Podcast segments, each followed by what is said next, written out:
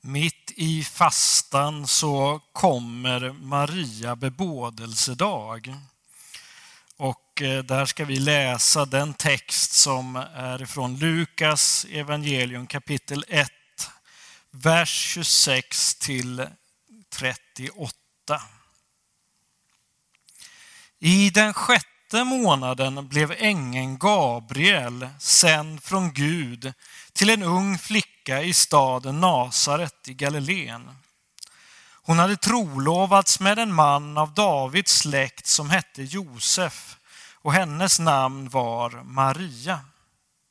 Ängeln kom in till henne och sa, var hälsad du högt benådade, Herren är med dig. Hon blev förskräckt över hans ord och undrade vad denna hälsning skulle betyda. Då sa ängeln till henne, var inte rädd Maria, du har funnit nåd hos Gud. Du ska bli havande och föda en son och du ska ge honom namnet Jesus. Han skall bli stor och kallas den högstes son. Herren Gud skall ge honom hans fader Davids tron och han skall härska över Jakobs hus för evigt och hans välde skall aldrig ta slut. Maria sa till ängeln, hur ska detta ske? Jag har ju aldrig haft någon man. Men ängeln svarade henne, helig ande ska komma över dig och den högstes kraft skall vila över dig. Därför skall barnet kallas heligt och Guds son. Elisabet, din släkting, väntar också en son nu på sin ålderdom. Hon som sades vara ofruktsam är nu i sjätte månaden. Ty ingenting är omöjligt för Gud. Maria sa, jag är Herrens tjänarinna. Må det ske med mig som du har sagt. Och ängeln lämnade henne. Vi ber. Tack Jesus att vi får eh, läsa i ditt ord, Herre Jesus. Olika berättelser och nu får vi läsa om Maria, Herre Jesus. Jag ber Gud att du ska tala till oss var och en utifrån det här ordet. Jag ber om det i Jesu namn. Amen.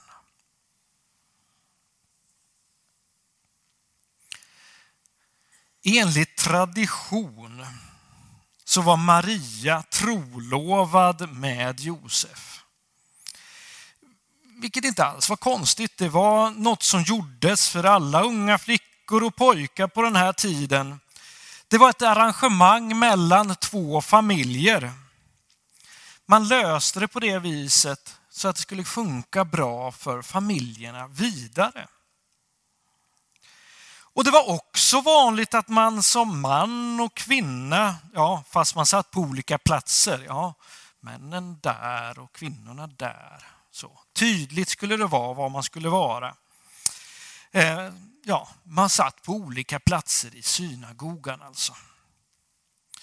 För att lyssna till de texterna som vi idag kallar för Gamla testamentet, där man får höra om hur Gud har handlat med sitt folk under dåtiden.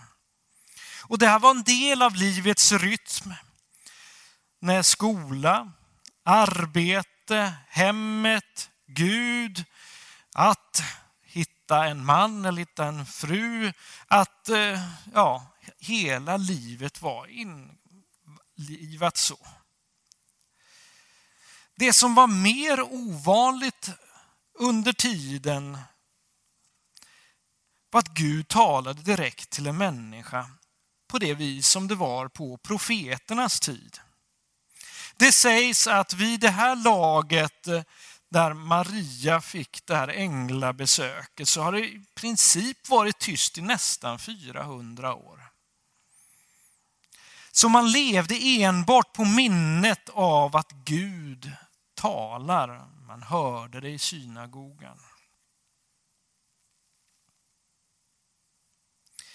Det sägs inget här ifall Maria sökt Gud i sin ensamhet och bett om att få bli använd under sin dagliga bön till Gud. Vi får inte veta någonting egentligen. Det blir bara ett nerhopp in i hennes liv. Mitt i den här vardagen så möter Maria ängens ord. Och i sin undran över att, men hur ska det här gå? Ja, då får hon ju en försäkran som hon kan kolla upp. Det är ju att, ja Elisabet, din släkting som nu är på sin ålderdom väntar en son. Mhm, okej. Okay. Minnesbock, huvudet, ja, det där kan jag ju kolla upp. Eh, men innan hon har kollat upp detta, det går ju inte att skicka ett snabbt sms då, som man skulle ha gjort nu, eller ringt. Hur är det? Sådär. Så är det så att Maria säger att jag är Herrens tjänarinna. Låt det ske med mig som du har sagt.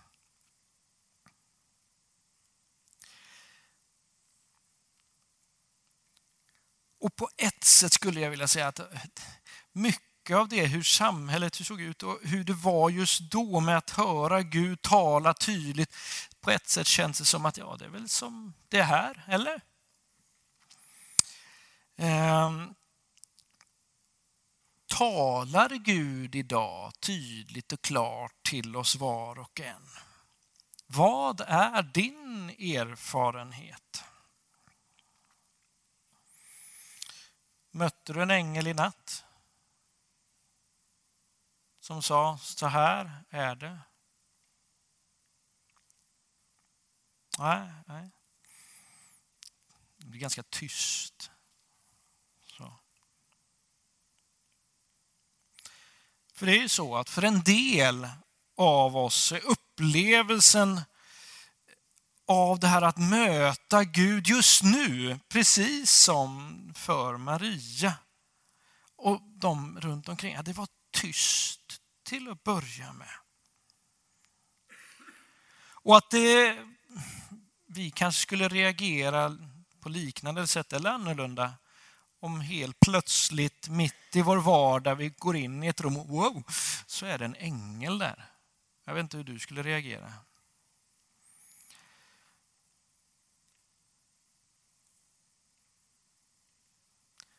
Och på grund av det här att det är lite ovanligt för oss så finns ju tvivlet där hos oss och undran, bryr sig Gud om oss? Är det verkligen sant att Gud finns? Ja, de, liksom, det kan ju smyga in sig hos oss när vi kan uppleva att Ja, jag har ju bara, missförstå mig rätt när jag säger, jag har ju bara Bibeln att titta till. Frågetecknet kan finnas där. Låt det ligga kvar där. För, för andra så kan det vara, upplevas mer verkligt, uppleva att Gud talar till dem på olika sätt.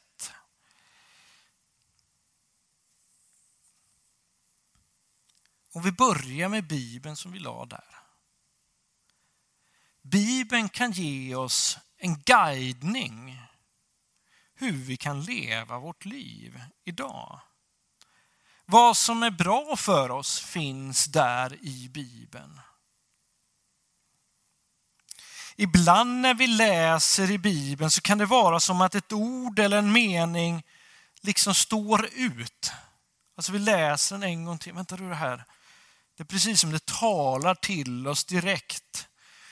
Första anblicken kan bli att vänta, det här det kan inte vara sant för det här talar ju om det här, den här situationen. Men sen när vi läser igen, ja, men det är ju precis som det är för mig just nu i min situation. Då kan det ju vara så att det är Gud som talar till dig och vill säga dig någonting just nu. Ta det till dig. Göm det i ditt hjärta. Andra sätt som Gud kan tala till oss är ju i bönen. Det kan vara tankar som kommer när vi ber. Det kan vara människor som dyker upp i vår tanke. Och det kan faktiskt vara så att Gud talar till dig att ja, men du, den här människan som du nu tänker på, be för den. Det kanske är så att du, när du har slutat be, du ska ringa den, besöka den. Det kan vara så att Gud säger, gör det här. Gud kan ju även tala till oss genom andra människor som säger, men du, jag har tänkt på det här. Du är ju så duktig på det här. Det skulle passa så jättebra att du gör. Aha, ja men det har jag också tänkt på. Kan vara Gud som ger en knuff åt något håll. Men när det här händer, när man läser Bibeln, något ord kommer nära, när jag ber och jag hör och jag upplever att det är någonting som talas till mig eller någon annan säger någonting till mig. Hur vet jag ifall det här är från Gud eller inte? Hur vet jag att det är rätt eller fel? Vi kan ju pröva det här på lite olika sätt. Och jag vill ge dig fyra förslag. Stämmer det med Bibeln? Det är grunden. Utifrån din kunskap om Bibeln, stämmer det här som du har fått till dig? Ja, okej, okay, checka, det kan du göra. Främjar det kärleken? Alltså är det gott för människor runt omkring? Förmedlar det kraft, uppmuntran och tröst? Ja, check. Och det fjärde, känner du Guds frid inom dig när du får det här till dig?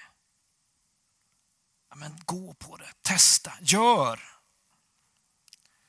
Det kan vara att vara en Guds tjänarinna eller en Guds tjänare idag.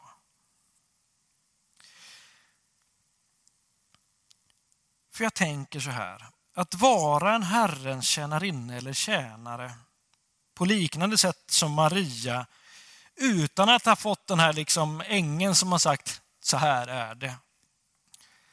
Så handlar det om en inställning för dig och mig. Och det är egentligen på ett sätt att först och främst säga Gud, låt din vilja ske, inte min. Att be så först och främst.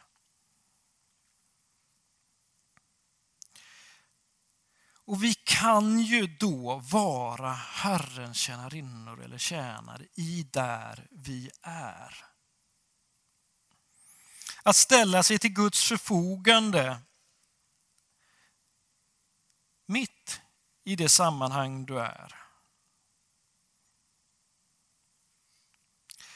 Jag ser framför mig arbetare med olika profession jag ser företagsledare, jag ser ekonomer, jag ser busschaufförer, jag ser affärsbiträden, jag ser lärare, sjukhuspersonal, kyrkomedarbetare, jag ser pensionärer och alla som har en sak gemensamt som är det första.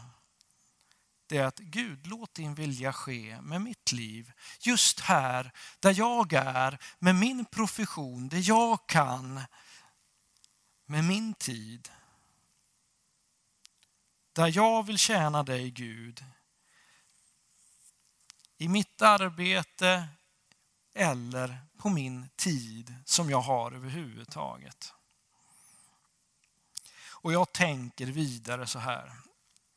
Tänk att få åka med en busschaufför som på morgonen har sagt Gud, jag vill vara din tjänare idag när jag kör buss 27 ifrån stan ut till Månsarp.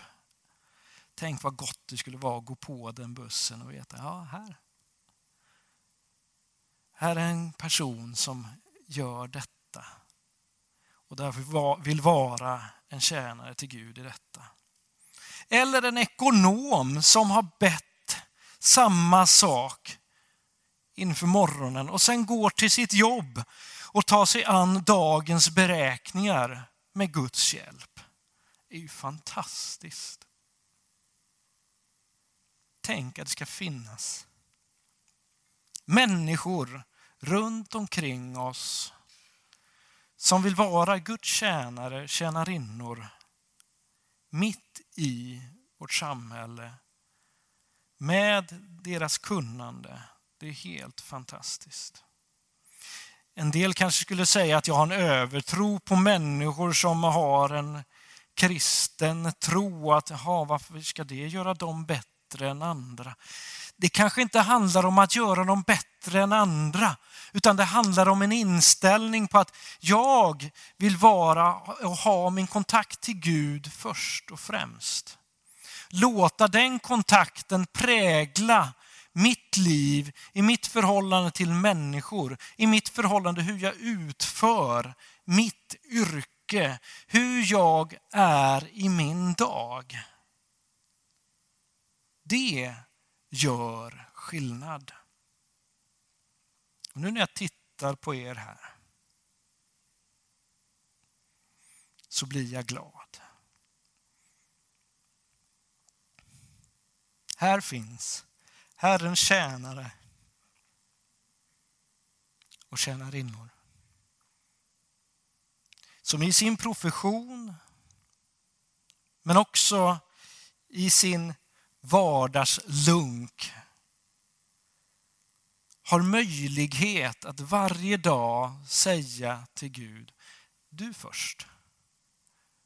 Gud, jag ber att du ska prägla mitt liv idag så att det ska bli till någonting bra för andra människor där jag går fram i allt. Du är värdefull. Sträck på dig.